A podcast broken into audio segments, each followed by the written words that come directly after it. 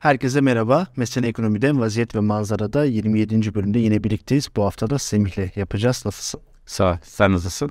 Teşekkür ederim. Ee, seçime doğru yaklaştıkça heyecan artıyor. Evet, evet hem heyecan hem yoğunluğumuz artıyor. Bakalım 40 gün kaldı yaklaşık. Evet. Artık iyice e, zaman azalıyor. Ne var bu hafta gündemde ne konuşuyoruz? Bu hafta ne var? Bu hafta e, dış ticaret verisi açıklandı. Onu konuşacağız rekor geldi ilk 3 ayda. Küresel piyasalarda hem enerji piyasasında gelişmeler var hem bankacılık sektöründeki iki bankanın batışının e, yansıma devam ediyor. Onları konuşacağız. Bir de her hafta olduğu gibi anket yaptık. Anketteki seyircimizin tercihini konuşacağız. O da konuda enflasyonlu istiyorsan. Başlayalım. Şimdi önce dış ticaretle başlayalım. Dış ticaret açıklandı. Açık Mart ayında 8.6 milyar dolar oldu. İlk 3 ayda da 34.9 milyar dolar. Bu 2013 yılından beri açıklanan verinin en yüksek ilk çeyreği. Çeyrek en yüksek dış ticaret açığı oldu. Bir neden artıyor. Bundan sonra ne olacak ve etkileri? Genel bir değerlendirme alabilir miyiz? Şimdi şöyle e, biz dış ticaret, ticaret verisini iki yerden alıyoruz. Bir Ticaret Bakanlığı açıklıyor. O önceden mesela Mart ayı bittiyse Mart ayının hemen bitiminde açıklıyor. İşte bugün açıkladı. Bir de e, geriden gelerek daha teyitli TÜİK açıklıyor. O daha Mart açıklamadı. En son Şubat açıkladı. Şunu görüyoruz. Ocak ve Şubat'ta feci bir açık verdik. Mart'ta biraz daha iyi.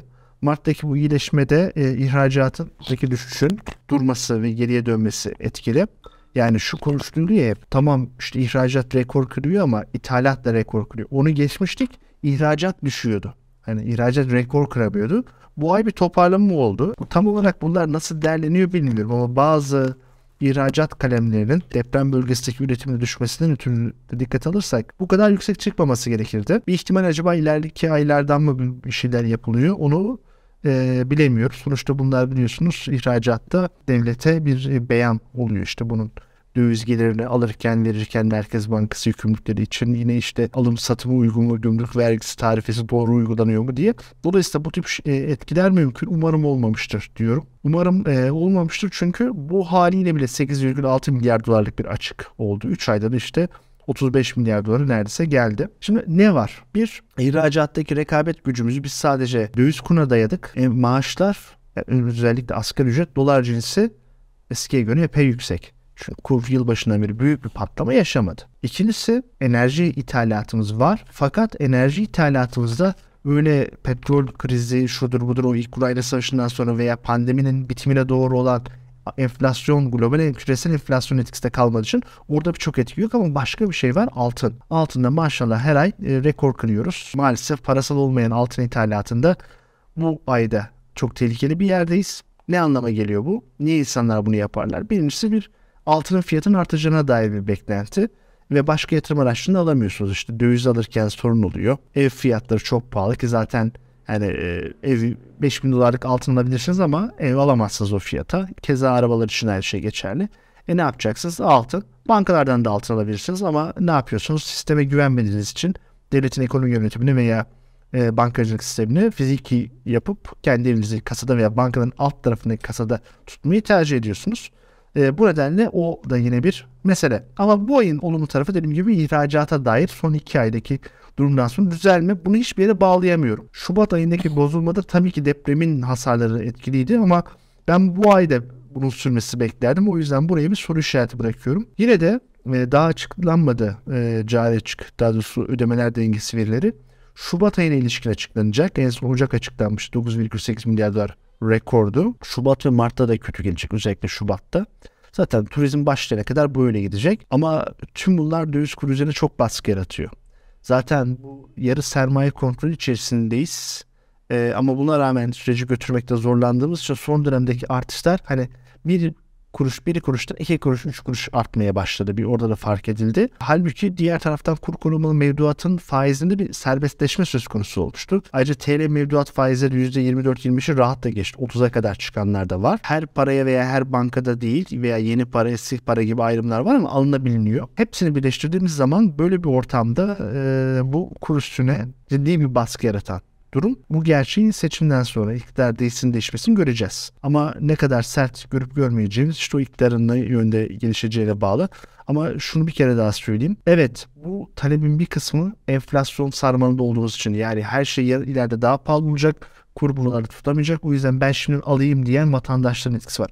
Aynı zamanda sanayiciler de ileride zaten döviz TL'cisi krediye erişmek için ellerindeki döviz varlıklarını bozmaları gerekiyordu. Döviz e, varlıklarını doğrudan almak yerine döviz endeksi işte ham maddesini önceden alıp edip bunları yapmaya çalışıyor. Hepsinin etkisi var. Ama yine de e, bu derece büyük açık bu ay düşmüş hali bile çok büyük. Türkiye'yi fena duvarı toslatır. Geçtiğimiz yılda zaten fena bir rekor kırmıştık. İki yıl üstü rekor kıramayız. Kıramayacağız zaten. Bir yerden sonra para gelmeyecek.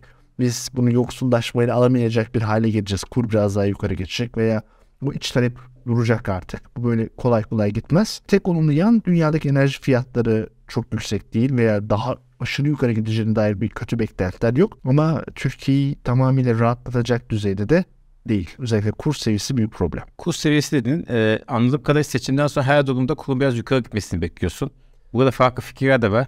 Uğur Gülses ve Atiye Yaşar da bunun tersini düşünüyor. O konu biraz netleştirir misin? Gitmesini beklemekten öte yani çok ciddi bir iyi beklenti olur sıcak para gelip bir de faizlerin ne kadar artacağını bilmiyorsun. Ne kadar yeni gelen hükümetin ne kadar para politikası hızlı normalleştireceğini, kimlerle çalışacağını, nasıl bir mesaj vereceğini bilmiyoruz. Ama şunu diyorum. Böyle bir imkan olsa bile yani kurun düşmesi veya çok çıkmaması gibi durum olsa bile iktidarın özellikle bu KKM ödemelerinin süresi bittikten sonra kuru yukarı çekmesi gerektiğini düşünüyorum. Yani bu düzeydeki bir kurla biz ithalat çöplüğü olma durumunu yaşarız. KKM ödemelerini tabii dikkate almak lazım. Bu çok ciddi bir şey olmuş. Çünkü 84-85 milyar dolarlık kur korumalı mevduat hacmi oldu. Ama ee, bu seviyede bugün açıklandı. Yine reel efektif döviz kuru. Ben üretici fiyat endeksine göre bakıyorum. TÜFE'ye göre bakmıyorum. Ee, bizim kura dayalı rekabet gücümüz 6 yıl öncesinde. Bunu kaldırmaz. TÜFE'ye göre bakarsak bence yanılırız. Zaten o yüzden yanıldık ve yıllarca bu yüksek cari açığı verdik. 2005'ten sonra 2010'lu yılların başında 2011'de rekor kırdık 2012-2011'de. E, o hataya düşmememiz lazım. Bu kur bizim için çok düşük bir kur. Evet ben de istiyorum enflasyonla mücadele. Hepsi tabii de yapılsın ama hepsi aynı anda hemen hedefe gidemezsiniz. Hafif hafif hepsinde biraz ilerleme yapıp böyle sonuca varmak lazım. Yani 19 küsür lira 20 lira Türkiye'nin şeyini kaldırmaz. O zaman enflasyon için kötü haber olacak. Ee, yani enflasyonun zaten hemen düşebileceğini düşünmüyorum. Bir birikmiş bir enflasyon olacak. Zaten hesaplamada yapılan oynamalardan ötürü onlar sonra da çıkacak böyle bir şey yaşayacağız. Ama e, yine de ben birazcık daha böyle kur konusunda rahat bırakmak gerektiğini düşünüyorum. Yabancı yatırımın gelmesi için de daha cazip olacaktır. Türkiye'nin diğer ekonomik dengelerini de yerine bulması için de daha cazip olacaktır. Merkez Bankası rezervlerini yerine koymamız lazım. Onun için olacak. Çünkü iki yıl sonra küresel finansal kriz yaşayabiliriz. Belki o derece olmaz ama küresel ekonomik durgunluk yaşayabiliriz. Bunun için cepteki şey yani döviz giriş olursa gerçekten bu kuru aşağı çekebilecek veya buralarda kalması sağlayabilecek onu cebe atıp biraz daha yukarıda kur belirlemek lazım diye düşünüyorum. İş çok. İş çok. Evet. Düzeleceği bir Daha banka batıkları şunlar hiç oraları konuşup daha onlar gelecek gidecek yani daha uzun. Evet e, kötümse haberle bırakıp biraz küresel piyasaya bakıp. Şimdi OPEC dağıttı biliyorsun üretim kısıtlamasına gitti. Ee, ve bu üretim kısıtlama haberinden sonra Brent petrol de ciddi bir yükseliş oldu. Yani yaklaşık %5-6 ki 7-8'e kadar da çıkmıştı tırmanış. Aynı zamanda küresel resesyon ihtimali ve senaryoları kuvvetleniyor. Bir diğer yandan da bankacılık işte ABD'de başlayan iki tane bankanın batmasıyla ifade etmesiyle başlayan süreç yansıma devam ediyor. JP Morgan CEO'su bugün demiş ki bankacı krizi henüz bitmedi. Bunun etkisi uzun yıllar sürecek. Şimdi bir yandan küresel resesyon ihtimali, bir yandan işte bankacılıkta, küresel bankacılıkta görülen riskler ve petrolde üretim kısıtlaması. Ne olur? Ne olacak daha doğrusu? Önce OPEC'ten başlayalım. Şimdi OPEC petrol ihraç eden ülkeler birliği. Çoğunda körfez ülkeleri var. Başka ülkelerde var. Bir de buna sonradan e, Rusya'da eklemlendi. E, o da işte plus veya artı dediğimiz kısmını oluşturuyor ve bu grup esasında Körfez ülkeleri büyük ölçüde ABD ile ittifak halinde olsalar da son dönemde kendi ekonomik çıkarları veya jeopolitik nedenlerden ötürü Rusya ile hareket ettiler veya Çin'le de ticari ilişkilerini geliştirmeye çalışıyorlar. Hatta en yakın dönemde Suudi Arabistan'la İran arasındaki diplomatik bağların yeniden kurulması sağlayan da e, Çin olmuştu enteresan bir şekilde. Dolayısıyla bunu dikkate almak gerekiyor. Daha burada güçlü bir grup var. Çünkü OPEC tek başına fiyatları yönlendirecek kadar büyük pazar payına değildi ama Rusya ve benzer ülkeler geldiği zaman bu güç artıyor. Şimdi böyle bir ortamdayken daha önce e, yaklaşık 2 milyon varil kadar OPEC grubu e, üretim kısacağını açıklamıştı. Bunun net etkisi 1 milyon varil kadar olmuştu. Zaten 1 milyon az yani o hedeflenmiş kotanın altını üretiyordu. Şimdi bunun üstüne 1 milyon varil daha söyledi. Ve o geçen seferki etkiden sonra Amerikan Başkanı Joe Biden çok tepki vermişti. E, biz müttefik değil mi istemişti. Onlar demişti ki müttefikseniz işte e, İran konusu niye böyle oldu veya işte başka bizim çekincelerimiz var onları düşünüyor musunuz diye böyle farklı şey. Çünkü dünya hafif hafif çok kutupluğa gittiği için çok kutup demeyelim de o da belki çok hızlı oraya iddia etmiş olur. Bir gün geleceğiz ama daha oralardan değiliz. ABD'nin 1950'de 1960'da olduğu gibi müttefiklerini hemen yanında hizalandırma gücü kalmadığı için e, bu ülkeler bu aralığı kullanıyorlar çeşitli nedenlerle ve neticesi de petrol fiyatlarını olumlu etkileyecek bir durum oldu. Zaten petrol fiyatlarını ben 70 doların altına çok gelebileceğini düşünmüyorum. Çünkü ABD'nin çok sattığı yaklaşık 6-7 ay boyunca sattığı ciddi bir rezerv vardı. Onu geri almak isteyecekti belli bir yerden sonra o yere gelmeden yukarı doğru hareketlenmesi neden oldu. Peki daha da yukarılara gider mi? Bu şuna bağlı. Küresel bir durgunluk olur mu olmaz mı? Çünkü e, ana beklenti Çin erken açılınca ve, e, ve iyi de açılınca e, buradan tüketimin güçlü olacağıydı ama o kadar güçlü olmadığı görüldü. Yine e, daha çok doğal gazı etkiledi ama Avrupa'da geçen e, makul sıcaklıklar, e, şey e, daha makul bir kış ayları e, rahatlattı onları. Şimdi bunlar enerjiyi bu kadar tehlikeli olmaktan çıkarlar şimdi. Bir sonraki kışın nasıl olacağını bilmiyoruz. Talebin nasıl olacağını bilmiyoruz. Ama şu kadarını söyleyebilirim. Batık banka mevzuları bir yandan uğraşılırken bir yandan da özellikle gelişmiş ülkelerin çekirdek enflasyon odaklanmaları, genel manşet enflasyonu demiyorum, çekirdek enflasyonu, enerjinin dışında bırakıldığı enflasyonu odaklanıldığı durumda bence e, işler zorlaşacak. Çünkü çekirdek enflasyonda bir yapışkanlık oldu ve bunun neticesinde de e, daha faizleri yukarıda çıkarmayı belki gerek olmayabilir. Bence biraz fazla şahinlik yapıyorlar ama tamam bunlar biliyorlar patron onlar ama daha uzun süre faizleri yukarıda durmak zorunda kalabilirler. Bunu yaptığı zaman zaten bir küresel resesyon beklentisi daralma beklentisi hafif oluşuyordu. Son dönemde Çin erken açıklanınca işte, e, açılınca e, Avrupa'da iklim birazcık daha yumuşak geçince ve ABD'de iş gücü piyasası güçlü gidince bu olmayacak gibi derken o kötü beklentiler tekrar oluşmaya başladı ki ben orada fikrim de çok değişmedi. 2023 yılının ikinci yarısında dünyanın böyle e, daralma olmasa bile iyice büyüme ivmesini kaybedeceğini düşünüyorum. O kayıpla birlikte bankacılık krizi de yani batık kredilerde e, daha sorunlu bir hale gelecek. Yani çekirdek enflasyonla mücadele etmek kolay olmayacak. Onu yok edelim derken bambaşka sorunlar yaşanacak. Bu şuna benziyor. İşte bazı ilaçlar e, çok etkili vücutta tesir ediyor ama yaparken bazı verimli bakterilerin de ölümüne neden oluyor. Bu da biraz öyle olacak gibi. Bankalarda zayıf durumu olanlar edenler bir süre daha elenecekler. Şimdi değil ama ben bu iki, yılın ikinci yarısında onu olabileceğini düşünüyorum. Ve şu ana kadar ABD başta olmak üzere küresel piyasalar güzel bir dönem geçirdiler. Yani tabii ki fiyatlar aşağı doğru geldi özellikle teknoloji sektöründe ama her, neredeyse ABD faizleri %5'e çıktı sıfırdan. Çok büyük bir şok yaşamadılar kırılmalar olmadı. Orada da bir çatırdamalar olabilir diye düşünüyorum. Evet. Teşekkür ediyoruz ve yine enerji fiyatları da içinde olduğu haftanın anketine geliyoruz. Seyircilerimize sorduk. Yılbaşından bu yana hangi harcama grubu sizi en çok zorladı? 4 tane seçenek sunduk seyircilerimize. Barınma %20. 5 kişiden birisi barınma dedi. Gıda %68. Elektrik, su, gaz, telefon, internet gibi e, giderler %10. Ulaşımda %2. Tabii petrol fiyatı geri geldi e, geçen sene göre falan e, çok yüksekti biliyorlar. Onun da etkisi var ulaşımda. E, benzin düştü falan. Nasıl değerlendiriyorsun? Gıda %68. Soğan tartışmaları da var biliyorsun. Soğanın kilosu 25-30 euro oldu. Tanesi 7,5 euroya satılıyor. Daha önce de. O bağlamda nasıl görüyorsunuz vatandaşın en çok gıdada zorlanması? Bu hafta sürpriz yok. Evet ulaşımda avantajlı otomobil fiyatları pahalı. İşte diğer taksilere, metrolara, otobüslere de bir zam var ama diğer zamlar daha büyük olduğu için ve özellikle e, akaryakıt fiyatlarında bir gevşeme olduğu için aşağı yönlü. E, çünkü 30 lirayı gördük motorinde. E, sonra işte 20-25 lira aralara geniş bir aralık veriyor. Buralara geldiği için görece daha az. E, zaten bir de daha az kullanılan bir alan. En çok burada dikkat edilmesi gereken şey şu. Biz neyi kullanıyoruz? Yani sadece fiyatın çok artması azalması değil. Mesela en çok niye gıdayı hissediyoruz? Çünkü mesela TÜİK e, anket yapıyor ve işte hane halk anketine göre Türkiye'deki ortalama bireylerin e, gıda ve alkolsüz içecekler için yaptığı harcama toplam harcamaların %25,43'ü. Ve yaklaşık 6 yıldır yani kabaca kriz başladığından beri de burada ciddi bir artış trendi var. Çünkü fakirleştikçe başka şeyler yapamaz hale geliyorsunuz. Gıdayı daha çok alıyorsunuz. Hele bir de gıda daha da fazla yükselmişse enflasyonlar birazcık daha alıyorsunuz ki e, diğer yerleri bilmiyorum ama büyük şehirlerde 200 liraya e, beyaz peynir, 300 liraya kıyma evet gayet bulunabilen, yani olağan fiyatlar haline geldi. Şunları ötürü söylüyorum. Beyaz peyniri çok güzel severim ama bizim ulusal olarak hani ha beyaz peynir ya bu dedim. Senin standart şey dediğim şey veya kıyma hani özel biftek yok marine öyle şeyler değil. Bildiğimiz işte en standart şey budur. Hadi daha ucuzu varsa birazcık daha işte kuyruk yağı şuna bununla karıştırılmışsa etmişse Tabi bu da sağlık hijyen veya işte diğer hayvanlar sakatat bunları bir kere koyun olmadığını varsayıyorum. O farklı bir şey ama buralara maalesef oturdu. Yani hakikaten hakikaten hayaldi gerçek oldu. Damacınası Eylül'e.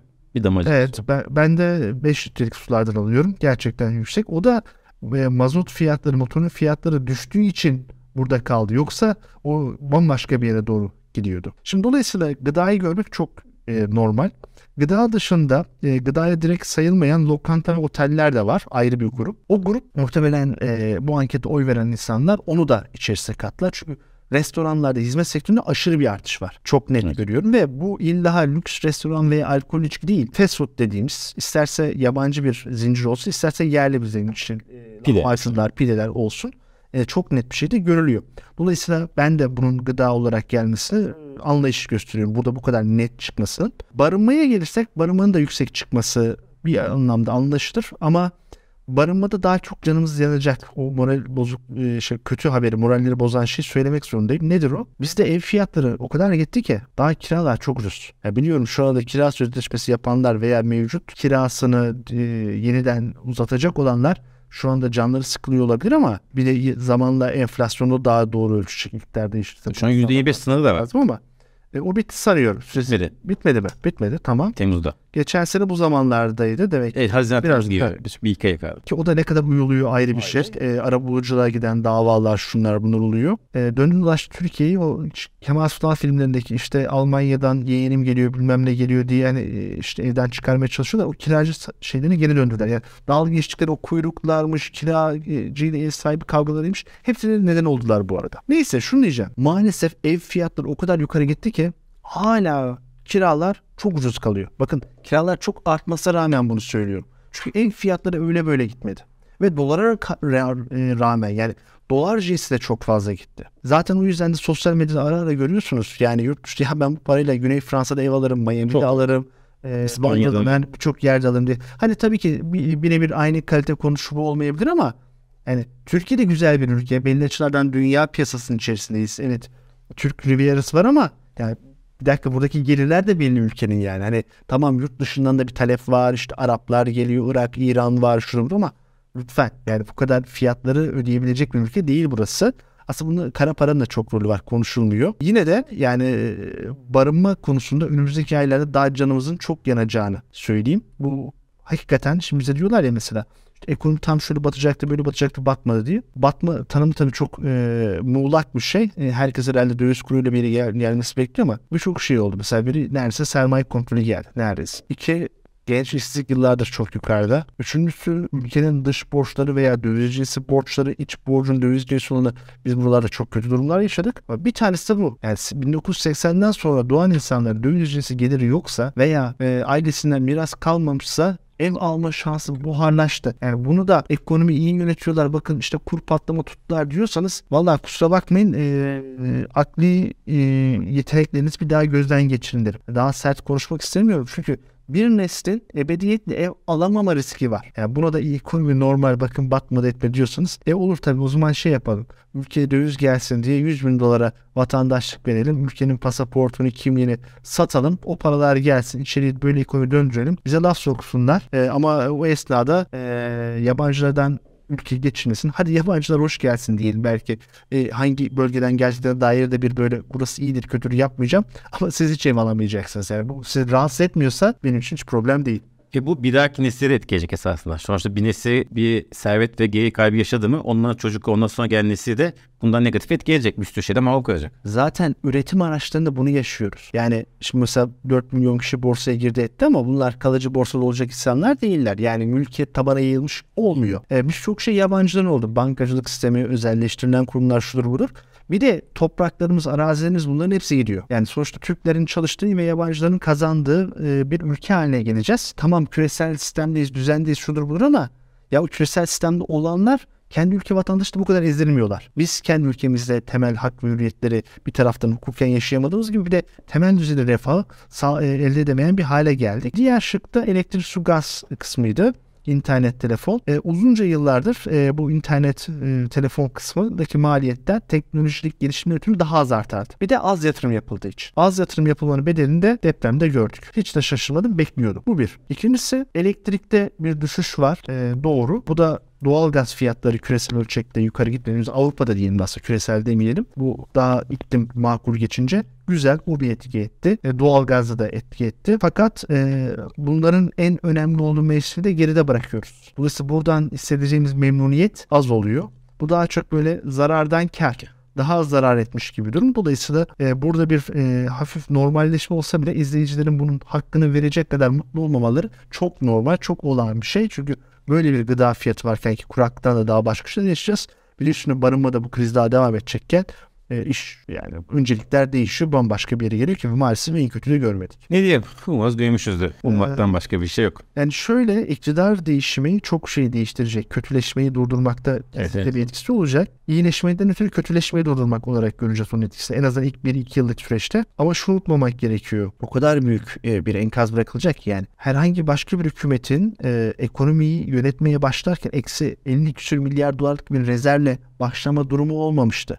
Bu hükümet bunu yaşayacak. Bu önemli bir şey. Veya kendisinin taahhüt etmediği hazine döviz gelir garantili projeler var. Bunları ödemek durumunda kalacak. Ödememek için uzun süre başvurular yapacak. Uluslararası hukuka gidecek veya gitmeyecek. Bir belirsizlik olacak. Ancak onun sonucunda da bir yerlere gelecek.